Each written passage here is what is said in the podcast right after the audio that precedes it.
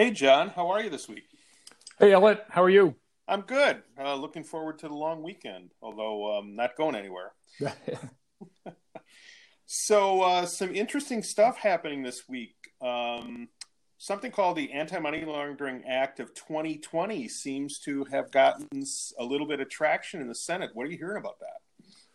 Yeah, this is the first time uh, since really since the Patriot Act, the most massive attempt to update the AML infrastructure that we've seen. As we're recording this, the Senate is actively uh, working on the National Defense Authorization Act, and this would be an amendment to that act. So if this were to move, as as we've said, would be clearly in 20 years the mo- the most changes we've ever seen to AML laws and regulation and guidance. And- the um, at least the idea of making it an amendment seems to have some bipartisan support.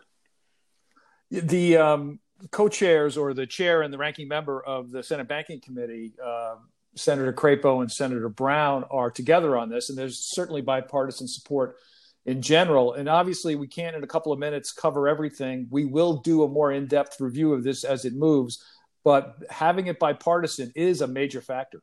Yeah, so it's we we might see even if it doesn't survive as an amendment, we could see it come around as a standalone piece of legislation. It's certainly important enough and big enough. So, John, last fall, actually last summer and last fall, you were writing about this um, uh, because we had some hope that maybe something would move before the end of 2019. That didn't happen. And this is actually bigger than what was on the table then. But what are a couple things in here that um, you want to highlight that are either new or uh, certainly different than what we've seen uh, in the prior proposals? Well, I don't know how much is new. I will say the House has been really uh, very active in this as well, and a lot of the House themes are in this in the Senate version. Um, things like information sharing, which is so essential to the financial sector, feedback, increase of feedback loops. We've always heard our community complain about the need for more feedback so they could be more proactive and establishing priorities, focusing on the risk focused exam themes that regulators are supposed to be doing and don't do all the time. All of that, looking at thresholds for reporting, doing studies on SARs and CTRs, how to improve that. So there's so much in here that's not only uh, worth reviewing, but can actively help filers and those of us uh, who are supervised and regulated in the BSA space. Yeah. Uh, so one of the things I noticed is that there is a section on here uh, in here related directly to arts and antiquities. I know that's that's a a topic that you care a lot about and been doing a lot of work in. Um, do you think it goes far enough? Well, it's a study, but it's good in that it's including both uh, categories, the art world as well as the antiquities world.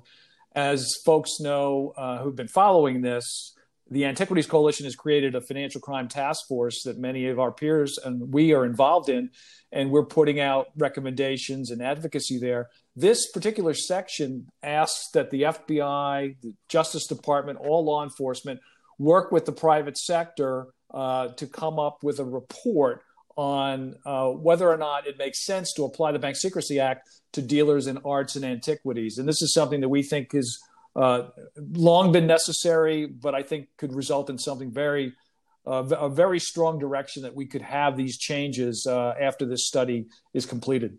Yeah, and the study has a pretty short time frame. It's 180 days from passage, which um, that in Washington, uh, in the Washington time zone, that's that's like warp speed.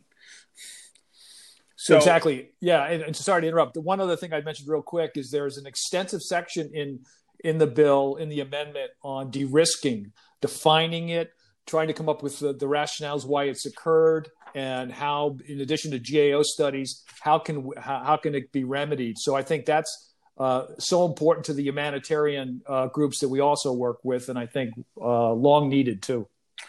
Yeah, there's also a section, not surprisingly, on creating a beneficial ownership uh, reporting process uh, at a very high level because it's pretty detailed.